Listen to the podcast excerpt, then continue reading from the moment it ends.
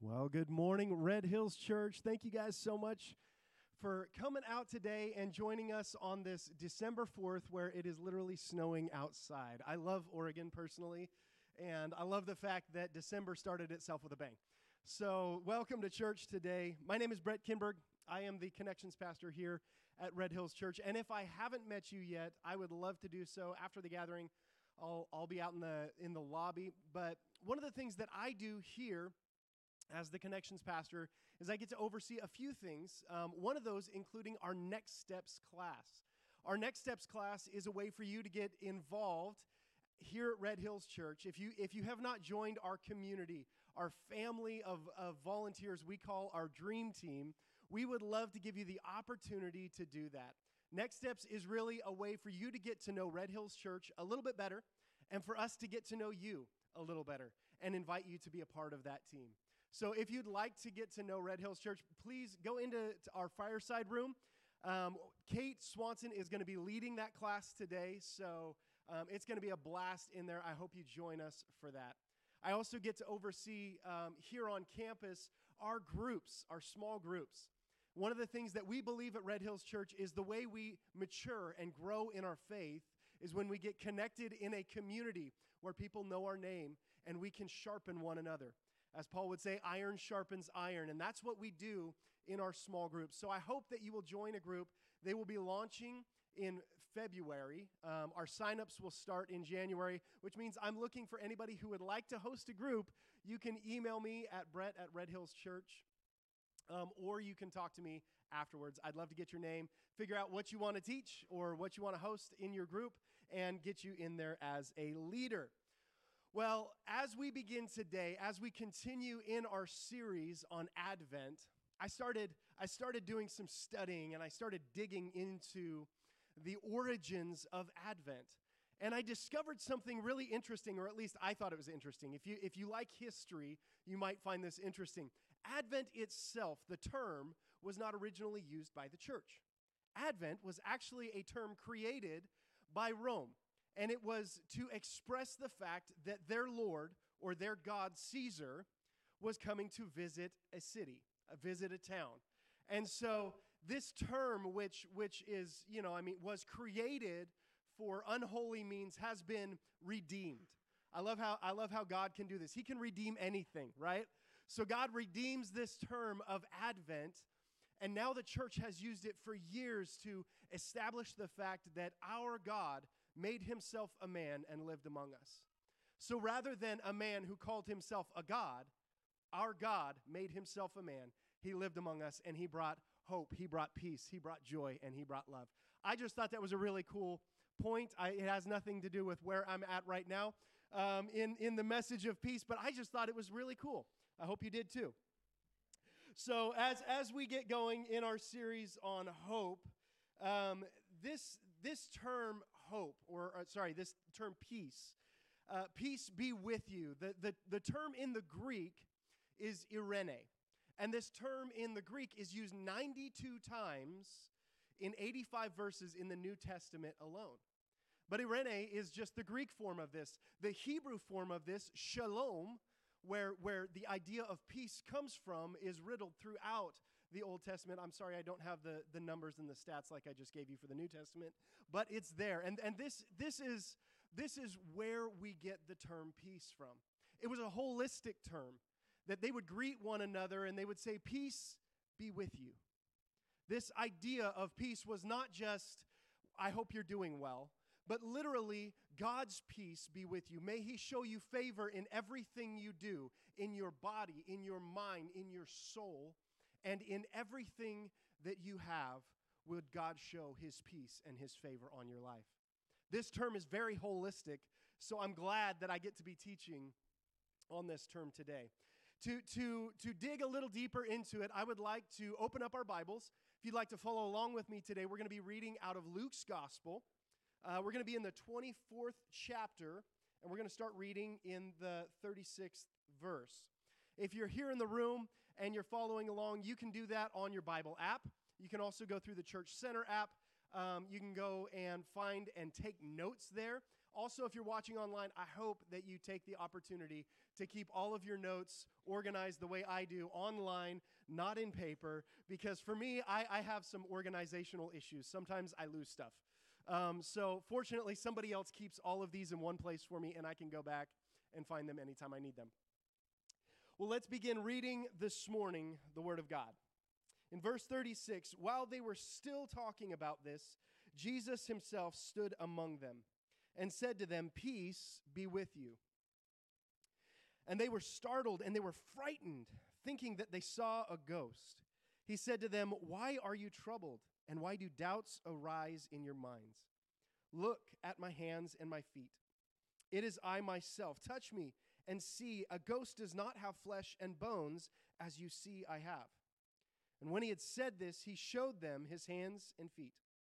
And while they still did not believe, because of joy and amazement, they, he asked them, Do you have anything here to eat? They gave him a piece of broiled fish, and he took it and he ate it in their presence. He said to them, This is what I told you while I was still with you. Everything must be fulfilled that was written about me in the law of Moses, in the prophets, and in the Psalms. Then he opened up their minds so they could understand the scriptures. He told them, This is what is written the Messiah will suffer and rise from the dead on the third day, and repentance for the forgiveness of sins will be preached in his name to all nations, beginning in Jerusalem. You are witnesses of these things. I'm going to send you what my Father has promised, but stay in the city until you have been clothed with power from on high. Whew, it's good stuff. Let's pray before we dig in to these scriptures. Father, thank you so much that that same power that Jesus talked about, that, that the Holy Spirit is here in the midst of this gathering. God, we thank you that this morning, as we open up your scriptures, as we begin to gain understanding of your word, would, would you, Holy Spirit, make it come alive on the inside of us? Would your words light like a fire in our hearts that we would be able to understand how much you love us and the peace that you have made available to us through the blood of Jesus? God, I pray these things in Jesus' name. Amen. Amen. Well, as, as we come to our story here, we see that Jesus has, has appeared out of nowhere. In fact, in one of the translations, it says that they were all in a room and they had locked the door. They had a couple friends who were walking down a road and they experienced a visitation by someone they said was Jesus. And so they go into this room and they know that there's people out there looking to do them harm. And so they go into this room, they begin talking about this, and they're like, hey, somebody lock the door just in case somebody overhears our conversation. So they've got the door locked and they're talking about this visitation that Jesus just had with them. And then all of a sudden, Jesus himself is standing there in the midst of them, and, they freak out. This, this, this term freak out, very technical term. Um, they are losing their minds like, what just happened? Is there a ghost in the room with us? And he says, no, no, no, guys, calm down, calm down. It is me, myself. Look, I, I, I have flesh and I have bones. I, a, a ghost does not look like this. In fact, they were so um, excited that he was there, they still didn't quite believe it. So he said, Okay, give me something to eat. I'm hungry. Ghosts don't get hungry, so give me some fish or give me some food. And they gave him some fish. Finally, he began to calm their nerves a little bit. But the term that he used when he first walked into the room was peace be with you. And, and they, scholars believe that he used the original word of shalom he would have greeted them with the original uh, greeting to the Jews and, and to Israel that they, would, that they would use in such common language. And he said, Shalom, peace be with you. And in that moment, I, I, I can imagine their, their, their shock and amazement might have taken them back to another story. You see, this word shalom, it has such, such rich roots in the Hebrew culture. But, but I, I, as I was studying out this word peace, I came across a commentary, and they used a passage that I would like to read word for word for you because it paints such this great word picture. To use an impressive figure of scripture, in Isaiah 57:20, the unsanctified heart resembles the troubled sea. in constant uproar and agitation, dark, muddy, and tempestuous. But the storm subsides, for a voice of power has cried, Peace, be still. And there is a great calm. The lowering clouds are dispelled, and the azure sky smiles on its own reflection in the bosom of the quiet and glassy deep. The favor of God and the felt enjoyment of it, the apostle, referring to Peter here, wishes to the recipients of this letter. That is such a great, such a great word picture of this term, peace. And you, and, and you may be saying, okay, I, I, I understand. We're, we're talking about peace today. Yes, you've said it quite a few times. This word peace means more than just the quieting of our minds and our spirits, but typically in, in Jewish culture, when they said peace, they meant let everything be well with you. And as, as the disciples are sitting in this room and Jesus says, Peace be with them, their minds may have gone back to an experience that they had with Jesus. And I read this story just the other day out of my son's storybook Bible. I was reading to him, and, and I love the, the wording that it used. It's something along the lines of Jesus and all of his buddies, they were, they, they were setting out on to the lake. Jesus said, Let's go to the other side. And they were happy to do it. It was a beautiful evening, and the sun was setting. The, the lake was clear and calm, and they were excited to go where their master had called them. As they get into the boat, Jesus, who had been teaching for multiple days, was tired. And that is an understatement. I can tell you, knowing from teaching experience, that a few days of teaching would sap your strength more than a, a, marathon or an ultra marathon. I don't know if you know what that is. But Jesus is extremely tired. And he lays down in the boat. The moment his head hits the pillow, boom, he's asleep. And so Jesus is asleep. His disciples are happy. Their, their master is with them, and they're sailing across this lake. And as evening settles in and they're enjoying the starry night, all of a sudden the stars begin to disappear. And a storm comes in suddenly. And the peace that they would have ex- eh, described disappears as the wind and the waves begin to crash over the sides of the boat.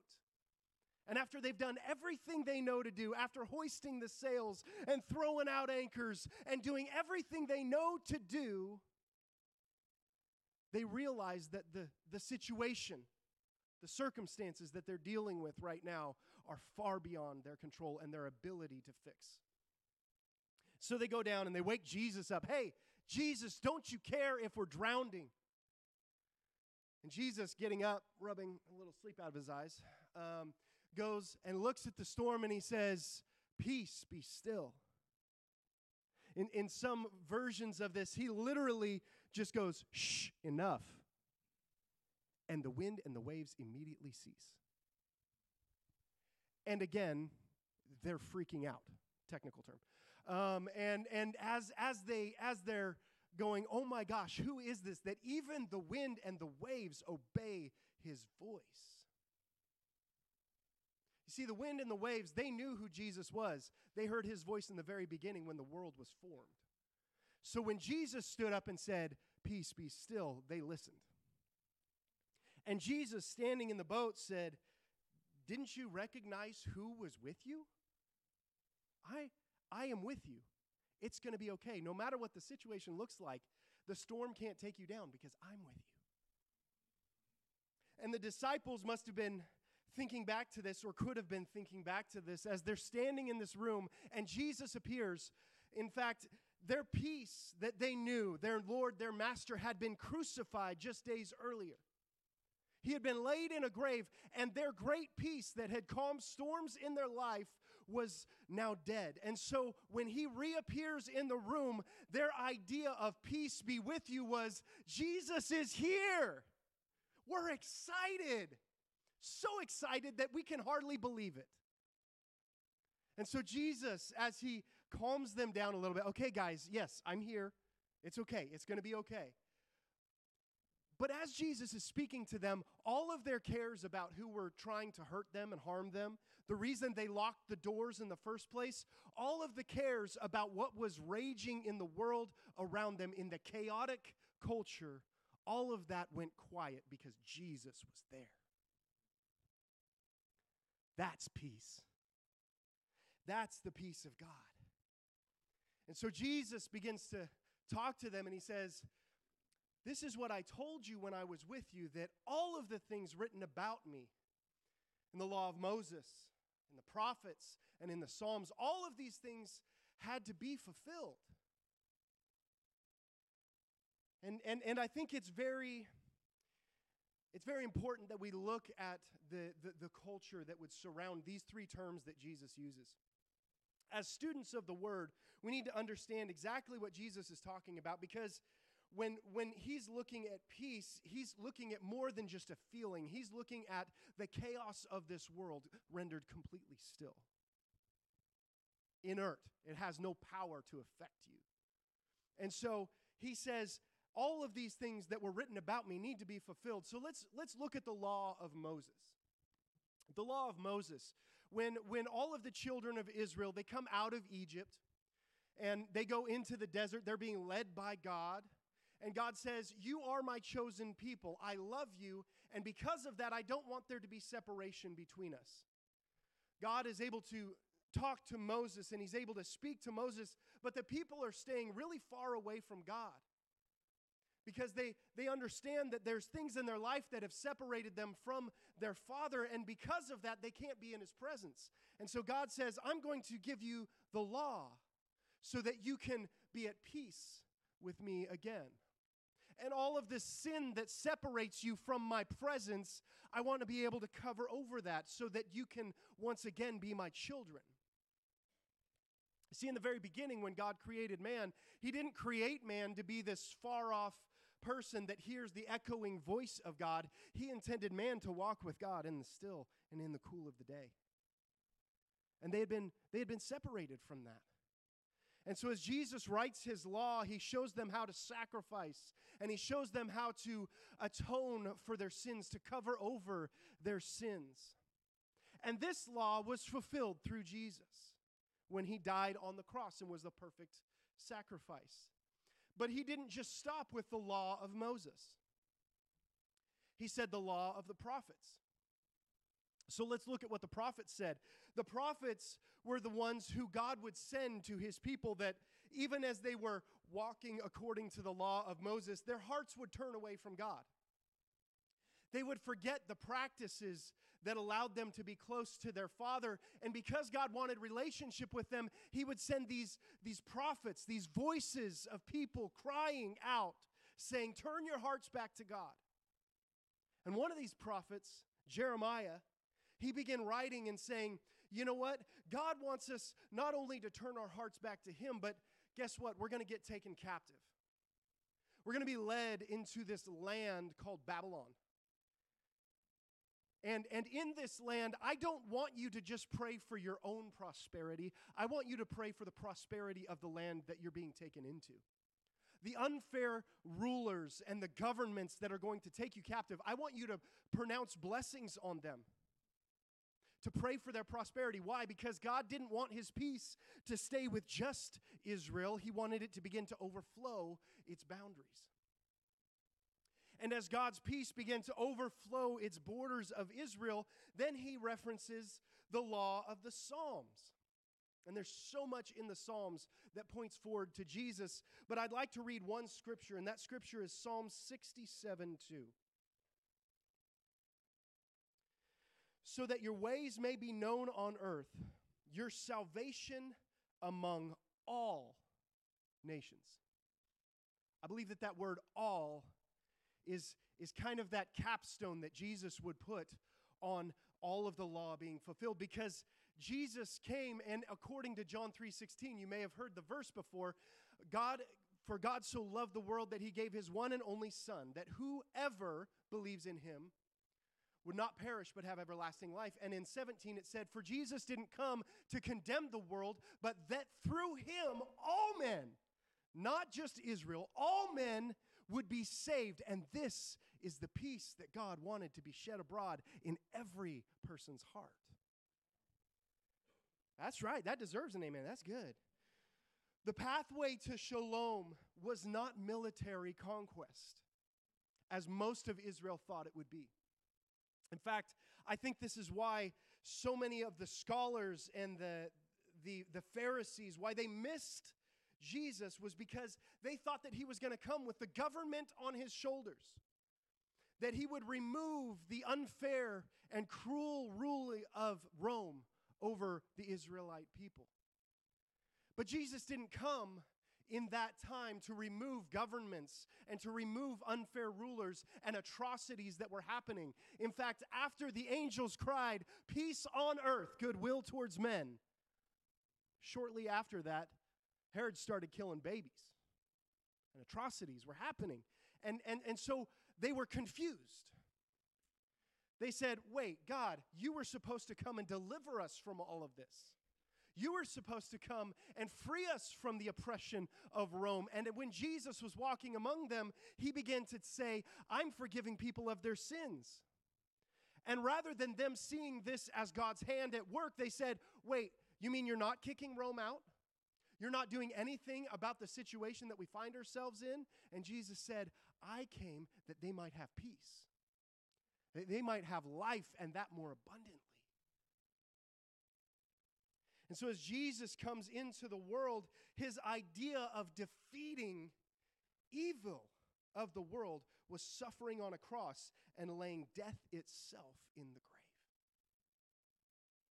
Now, death and sin had no more power to control and separate his people from him. What does that mean? That means now we, uh, we go in with guerrilla warfare, right? We go in behind the lines and we start saving the hearts of men. And so we're not overthrowing governments. What we're doing is we're overthrowing oppression itself in the life of every person on this planet if they choose to accept it. And so Jesus came and Jesus sets free humanity in such a profound way that now peace can enter into the world. It can truly enter in in the midst of chaos and in the midst of a situation that we can't control. Peace comes in, and this is why he opened up their minds so that they could understand the scriptures. Because next he said this He said, this is what is written the Messiah will suffer and raise from the dead on the third day, and repentance for the forgiveness of sins will be preached in his name to all nations, beginning at Jerusalem. You are witnesses of these things. And I'm going to send you what my Father promised. But stay in the city until you've been clothed with power from on high. I think it's important that we look at the fact that he told them to stay in the place of chaos to stay in the place of oppression so that he could send his Holy Spirit, the thing that God promised to his disciples. Why? So that they could no longer have to worry about what was happening around them. They didn't have to worry about the storms anymore. Why? Because the God who speaks to the storms now lives on the inside of me. This is the true power from on high that God sends to his people.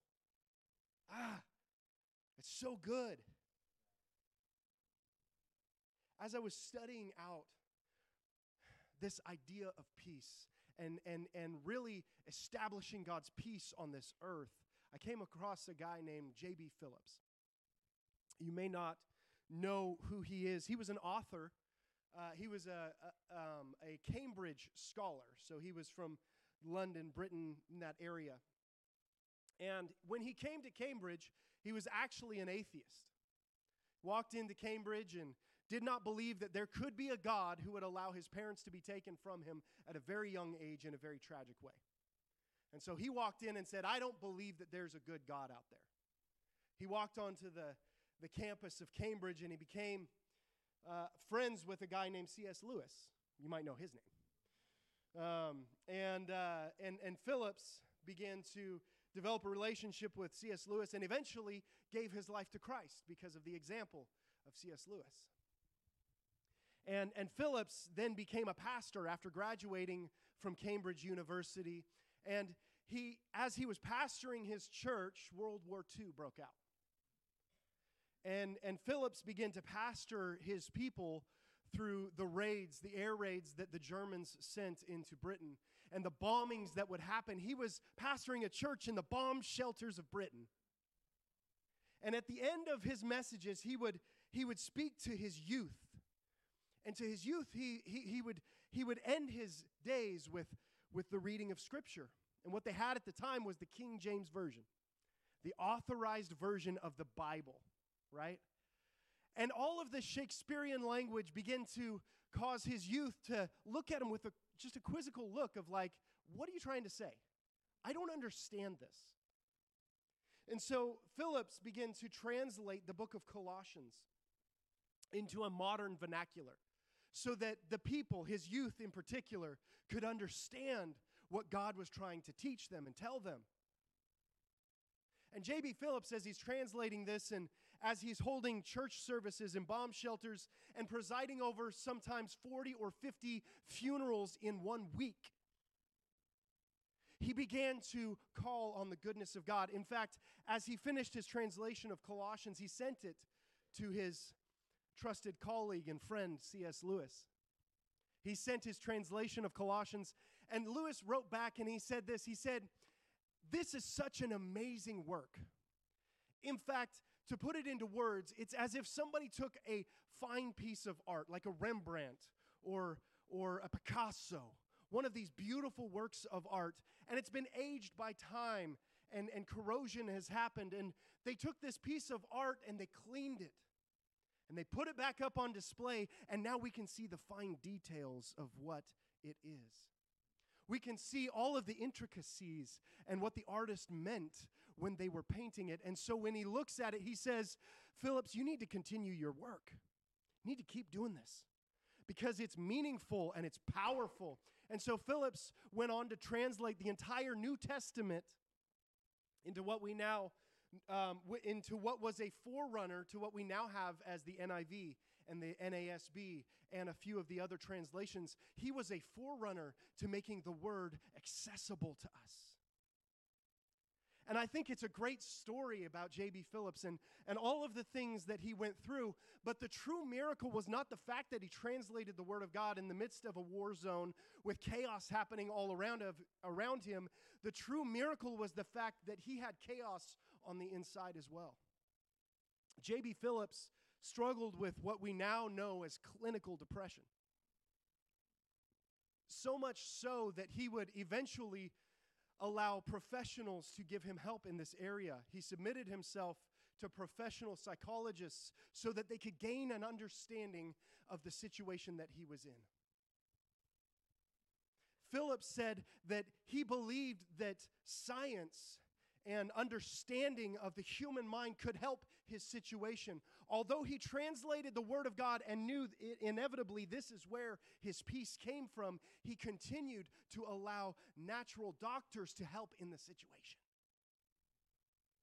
But the power of God to do amazing things never ceases to amaze. In fact, Phillips' translation of Romans 12, verse 12, I think gives us a really cool picture into the way that Phillips believed and the way he thought. Romans 12, verse 12 in the Phillips translation says, Base your happiness on your hope in Christ. And when trials come, endure them patiently, steadfastly. Maintain the habit of prayer. Phillips understood something. In fact, he even said in an interview that he was glad that he had experienced all of this depression because he understood that the depression didn't have to tell him his outcome. He said, My dependence on my God is so much greater because of this, and for that I am grateful. During a season where uncertainty and chaos can creep in, circumstances beyond our control, when we hear of things like RSV, especially as a parent of a young child, when we hear of things like hand, foot, and mouth disease, when we hear of COVID running rampant, when we hear of cold and flu season, when we hear of governmental powers that are doing atrocities in this world, how are we able to have peace in the midst of it? Maintain the habit of prayer. It's so important. So important. Because our peace And as I as I kind of close with this, our peace is not in our circumstance or our surroundings. Our peace isn't even in the people that we surround ourselves with.